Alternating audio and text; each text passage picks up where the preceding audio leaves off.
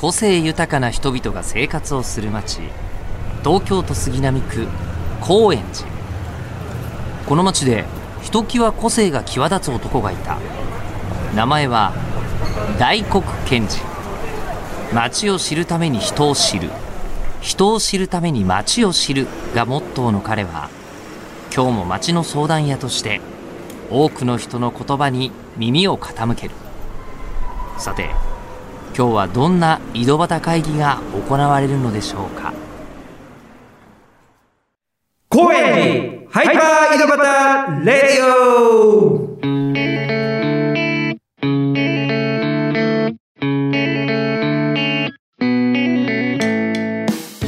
どうも皆さんこんにちは。町の相談屋大黒賢治です。いかがお過ごしでしょうか。もうだいぶ暖かくなってきて、これ多分公開してる時は連休中ですね。子供の日なんじゃないかなと思いますけども、今収録してるのがしがつの後半なんですけども、天気がだんだんもうやばくなってきて、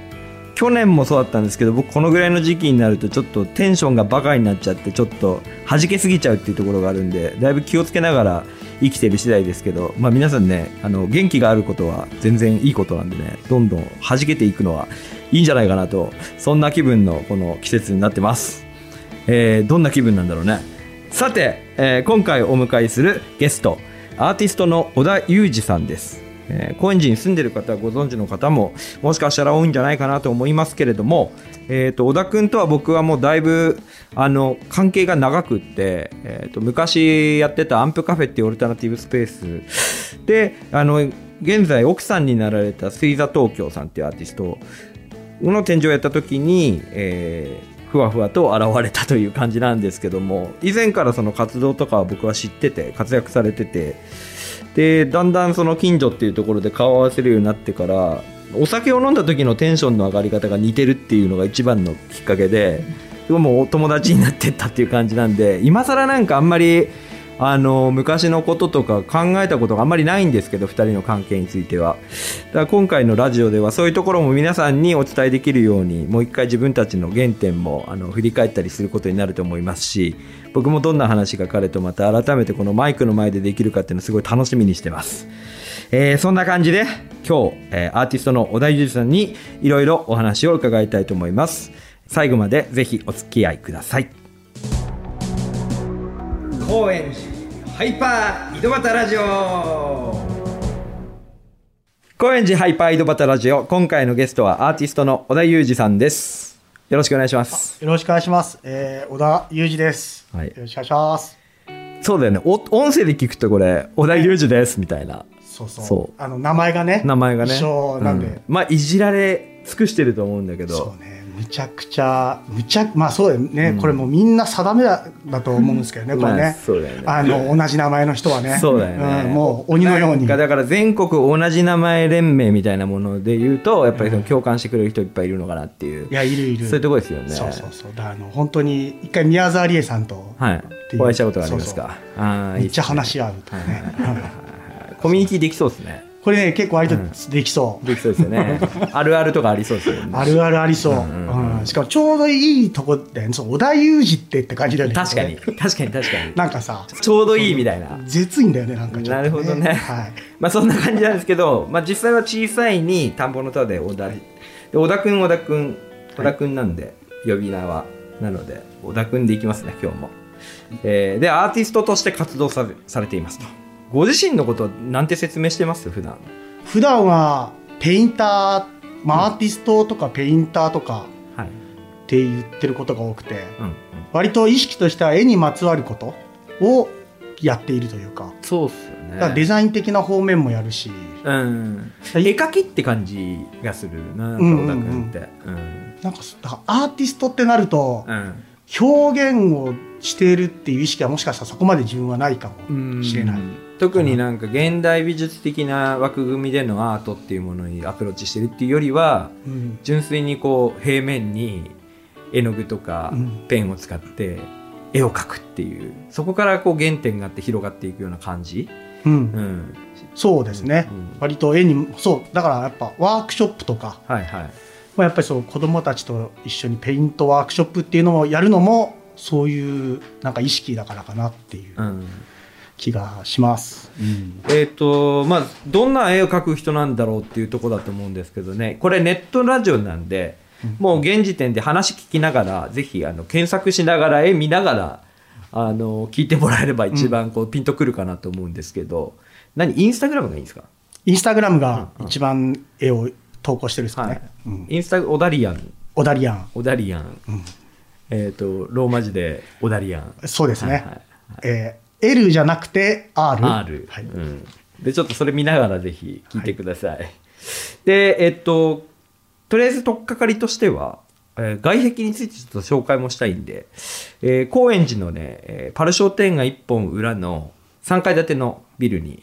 えー、結構駅からねもう徒歩 にふんぐらいのところですかねに、えー、よねんまえぐらいに外壁のプロジェクトで小田君に 作,、うん、作品書いてもらったっていうのがまずありましたよね、はい、だから高円寺実は見たことあるっていう人結構いるかなと思うけど、うん、その彼です。 あ,、はいはい、あの絵はどういう絵なんですか？あれはあのまずその、えー、右側に牛がいて、うん、左側に象がいるっていう絵なんですけど、うんうんうん、三浦淳さんって、うんはい、三浦淳さんの言葉で高円寺は日本のインドであるっていう、うんうん、その言葉から着想してインドにゆかりのある動物を描いたっていう、うんうん、そういうなんか絵柄なんですけど、うん、割とこう高円寺っぽい感じのなんか親しみのあるようなかものがいいなと思って動物っていうのを描きたいと思って、うん、その時にその言葉を引用したみたいな。僕自身も三浦淳さん好きだったりするので、うん、うん、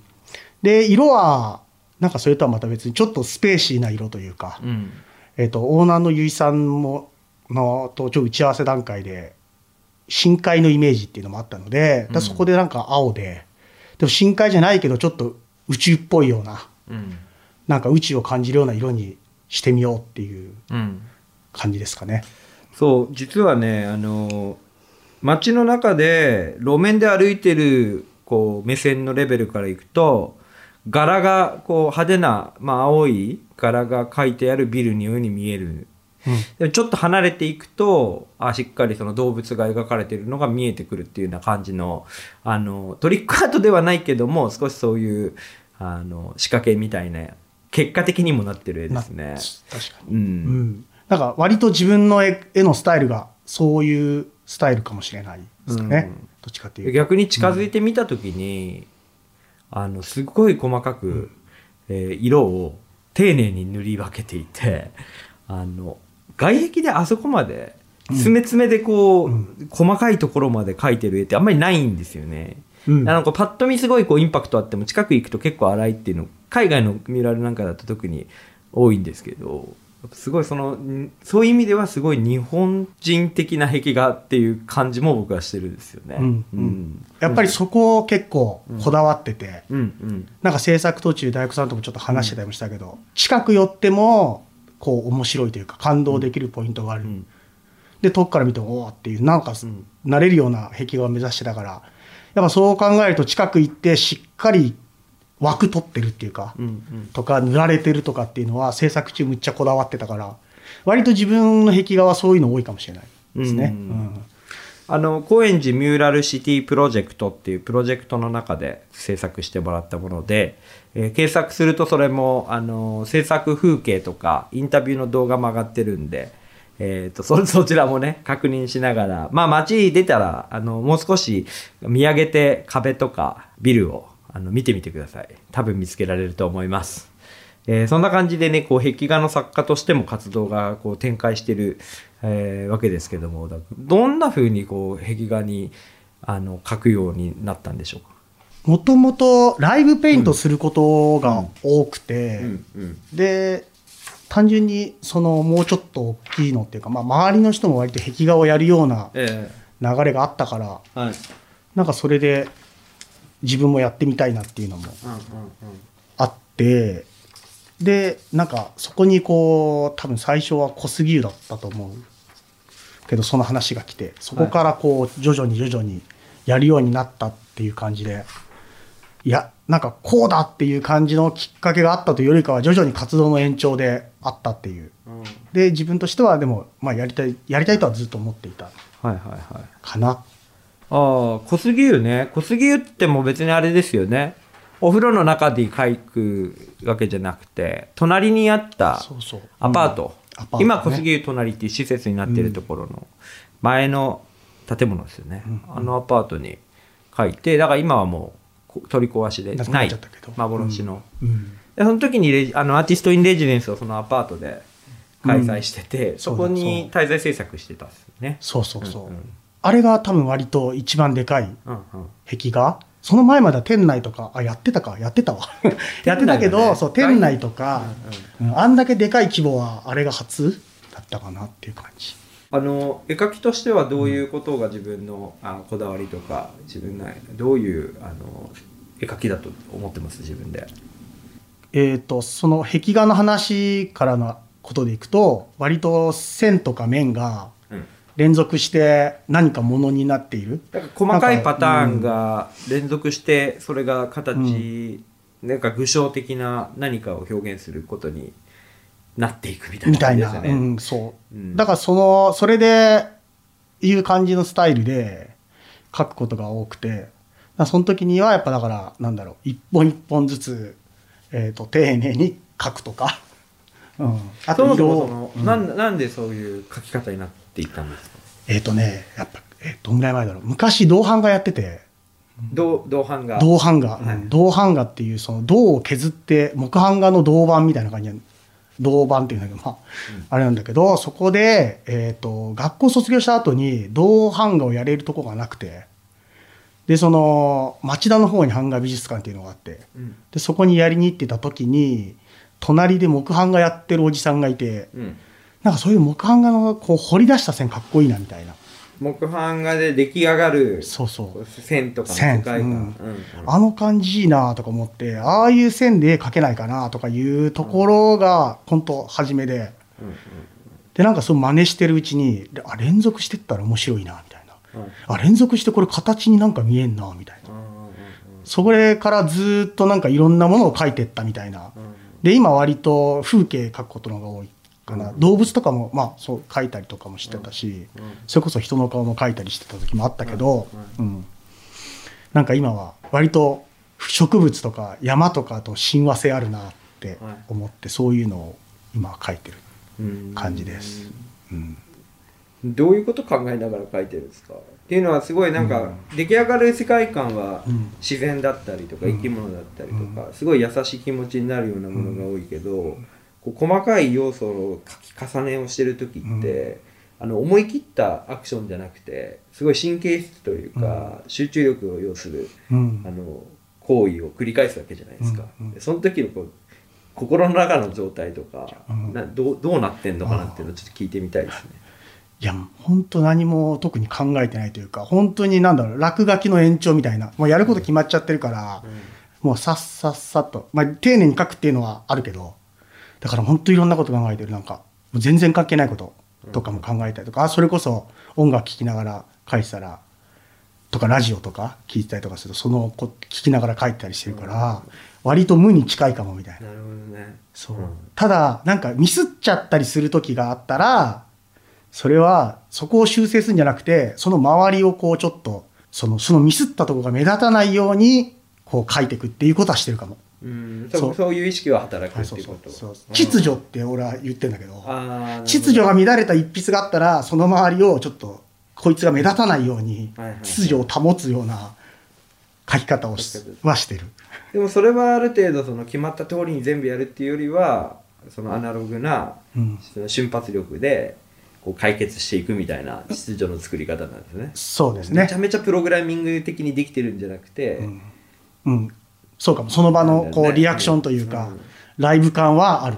これがまた味になっていったりするような感じなんでしょうね。うん、あ、そうそう、それはそうかもしれないですね。うん、あのアトリエで描くサイズと、それからもっと大きい外壁とか、まあ、内壁でも大きいサイズ描くときっていうのは、なんか根本的な違いってあったりしますか？なんだろう、正直そのアトリエで描いてるようなやつは線は線だし、点は点なんだけど、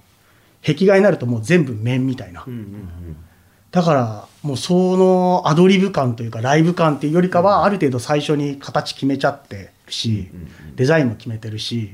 よりデザイン的要素が強くなってる気がしますね。その場でのこう対応策とかやれるようなスケールじゃないですもんね。そう、うんうん、決め決まってるっていう感じで、うん、特にあの高円寺のそのさっき言ったあの、うん、外壁外壁で行くともう自分がどこ書いてるのかもよく分かんないぐらいやっぱでかかったから、ねうん、最初に決めたことを信じてその書いてるみたいな、うん、でむっちゃ引いてい、ね、なんかうちわ話ですけど、うん、要は書いてる最中に後ろに引けないんですよね。うん、一回一回足場降りなきゃいけないから、そうそうだから確認してまた戻っても結局何だってことだったか分かんなくなっちゃうっていうのがそうそうそうあるし、あの現場は足場があと単管いっぽんだったんですよね。そうそうなんかもうだから平面がなあの歩くところが全部単管いっぽんだったんですよね確か、うん、あれは本当あ、ま、本当に毎回毎回死なないようにっていう本当、うん、落ちれちゃうから、うんうん、なんか絶対命綱とか何あれしてたし、うん、ねすごい買ったよねあれ。ああすごいすね、結構衝撃の足場だなって未だに思う。で職人さんたちの方がもちろんこう過酷な、うん、あの高さとかこう条件のとこ上がってますけど、うん、あそこで絵を描くっていう行為をしてると、うん、その身の危険から守るっていうことと、うん、その何かを作るっていう創造性の脳みそ両方使わなきゃいけないっていうのが、うん、やっぱりその行ったり来たりするのはすっごい体力を消耗するなって思うんですよね。うんうん、なんか疲労はすごいですよねやっぱ壁画描いてる時。あすごい、はい、し痩せた気がしますなんか毎回その描いてて、うん、やっぱでも楽しいっていう感覚なんですか壁画って。楽しいですね。なんかやっぱできてくると、うん、なんかやっぱちょっと自分の手から離れてくるというかね。はいはいはいはい、うんあこれ俺書いてたやつかみたいな。あ書いてる時はもうそのそうそう今書いてるとこに集中してるんだけどっていう、うん、そう式で見た時に、うん、おいやすげえなみたいな割と客観視して見て感動があるみたいなのは、うんうん、壁画あるあるなんじゃないかなっていう、うんうん、あとやっぱり見てくれる人のこう人数とかそのリアクション、うんうんうん、違うですね、うん、やっぱりギャラリーに普段来ないというかギャラリーでは会わないような人たちもやっぱいるわけで、うん、そういう人たちと話してたりとかすると、うん、高円寺とかだと余計ね飲んだ帰りにおじさんに話しかけられたりとかもそれこそしてたかな、うん、あの時は、うんうんうん、夜までやってたから、うんうん、兄ちゃん何やってんだみたいな、うんうん、そういうのはそれで面白かったところですね、うんうん、他の町でもいろいろ書いてると思いますけど、うん、高円寺の現場はどんな違いがありましたか。高円寺の現場はだからやっぱ酔っ払いがいるあ、うん、割と本気の酔っ払いが話しかけてくるなっていう感じ。あ絡まれるそうそうそうそうあこれ何できんだよみたいな。あのそう僕が描いた時っていうのはビルも新築でね作りながら壁画を描いてたからその見る人がまだテナントも入ってなかったからこれ何お店入んのとかそういうのを僕にも聞いてきたっていうかね、はい、ななんか書いてるけどこれなんか何になるのみたいな結構聞かれててで割とやっぱその酔っ払ったおじさんとかはやっぱ結構兄ちゃんみたいな、はいはいはい、あちょっといや降りてきますみたいなそれがなんかそれそれがいいところな気がするけどねやっぱその高円寺らしいというかなんだみんな無関心じゃないっていうか街で起きてることは自分事ですよね割と、うん、みんなにとってなんか、うん、そういう若い人もそうだし何やってんですかとか結構話しかけてくれる人は多かったですかね、うんでまあ、阿佐ヶ谷在住ですけど、うんまあ、高円寺と阿佐ヶ谷、ね、あの間ぐらいだと思うし、まあ、高円寺での活動もいっぱいこれまでしてきた中で、うん、こう印象に残ってることとか、うん、なんかエピソードってあります、はいうん、いっぱいあるけどあの僕はにせんじゅうよねんぐらいに高円寺に引っ越してきてでそこでアンプカフェっていうところでうちの奥さんの水座東京さんが個展をやってでその時のディレクションが大黒さんで、でそのなんだろうみんなやっぱそ展示期間中はそこでね飲んだりとかしてたからそこに僕も行ってで話すような感じがあって割とそそっからこうアンプカフェに集まることって結構あったじゃないですか当時ね、うん。やっぱあの感じはいいなって思うけど今振り返るとすっごいなんか懐かしいし恋しいですよね。恋しいしカオスだなっていうそのノールール感すごかったなっていうかね、うん、なんか店ではなかったよね店ではなかった、うんうん、結局展示会の打ち上げだろうと、うん、他の人がやってるイベントだろうと、うん、とりあえずみんな閉まるぐらいに来るんですよそうそうそうそうなんだよねあれねだから、うん、もうあのなんていうのあれなんだよね、飲みに来てんだよね。飲みに来てる。もう何やってるのか分かんないけど打ち上げ楽しそうだからその感じに参加して、ね、でとりあえず盛り上がるみたいな。作品もまあえいいじゃんすごいじゃんとか言ってんだけどとりあえず飲みたいみたいなみんな人が人を呼ぶからそうそう初めましてが毎回あるっていうかね、うん、なんかあの感じは、うん、そのさんじゅう過ぎてこの感じは な, ないなって自分で思ったそのなんだろう、そうだよね、うん、青春時代みたいな感じじゃないですかね、うんうん、そうそう、うん、でも仕事終わりにみんな来るじゃん、うんうん、でなんか初めましてとかあって、うんうん、なんかよくわかんないけど、うんうん、でもなんか楽しいなって思っちゃう、うんうん、不思議だ。あれだからもうしょうがないからバー営業始めたんですよね俺にじまでとか結局もうどうせだったらもうやろうみたいなやるしかねっつってね、うん、やる、うん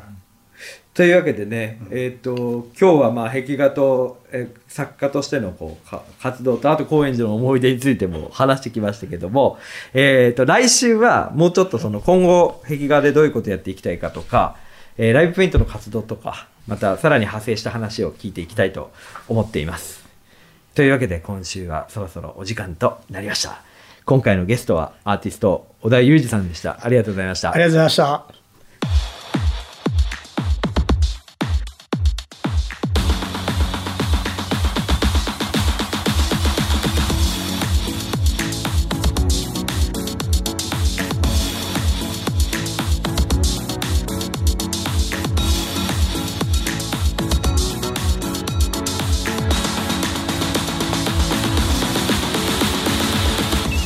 さてエンディングです。今日はアーティスト小田裕二さん、小田くんにお話を聞いてきました、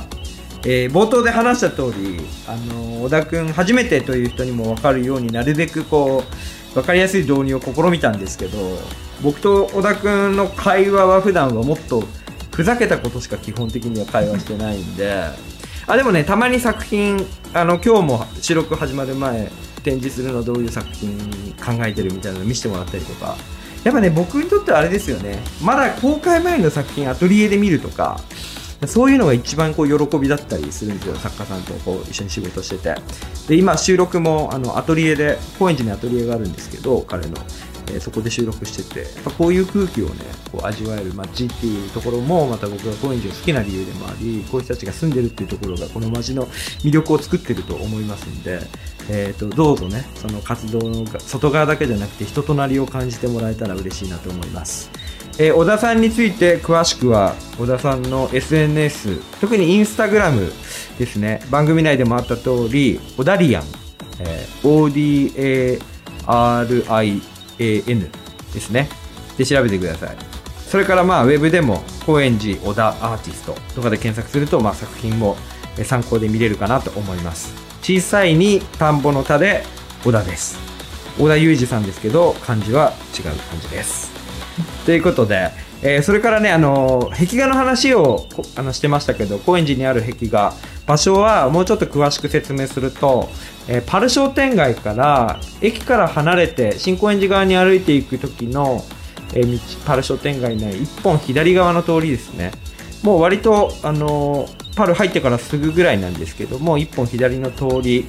えー、沿いに、えー、と山小屋酒場春というさんがいに、えー、居酒屋が入ってるビルですね、角なんですけども、えー、壁だからに面壁が角なんでねに面の壁が見えてそこに、えー、に面にわたって描かれている絵になります。ぜひ探してみてください。わかるかな、うん、まあなんか散策も一つの楽しみだと思って探してみてください。それではここまでのお相手、町の相談屋大黒賢治でした。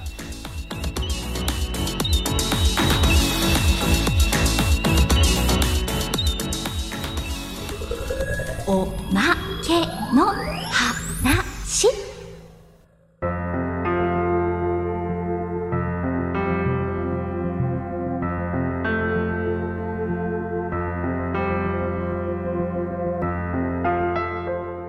というわけでね、えー、毎回聞いてるんですけど、僕宇宙人なんですけど、小田君は宇宙とか宇宙人っていうとどういうイメージを持ちますか？宇宙好きだし、宇宙人はもういるし、 ユーフォー のフォルム好きだなっていう、あ、はい、なんだろう個人的にやっぱねいないわけないだろうはやっぱあるので、だからまあ、我々も宇宙人だしみたいなね、地球人も宇宙、宇宙に住む生命体の一つみたいなことなのかなと思ってますけど。自分の宇宙体験ってあります？なんかないけど、なんか今そのそうなんかか思い直したら、昔中学校の時付き合ってた女の子にちょっとこうなんだろう、俺宇宙人なんだよねみたいな、実はみたいなことは言ったことあったなと思って、あ、うん、へえみたいな感じだったけど。え、どういう意図で言ったんですか？いや、なんかやっぱりこうメインブラックかなんか見た後だったんで、多分で、なんかこう普通の格好してる人間だけど実は中身宇宙人でしたみたいなさ、そういう映画に多分ね、あの影響されたんだと思うんだよね。それでこうちょっと自分も言ってみたみたいな謎、謎多いなこいつって思われたかったんじゃん。 あ、 なるほど、うん、あんま聞かなかったけどね。興味の対象には常にあったなっていう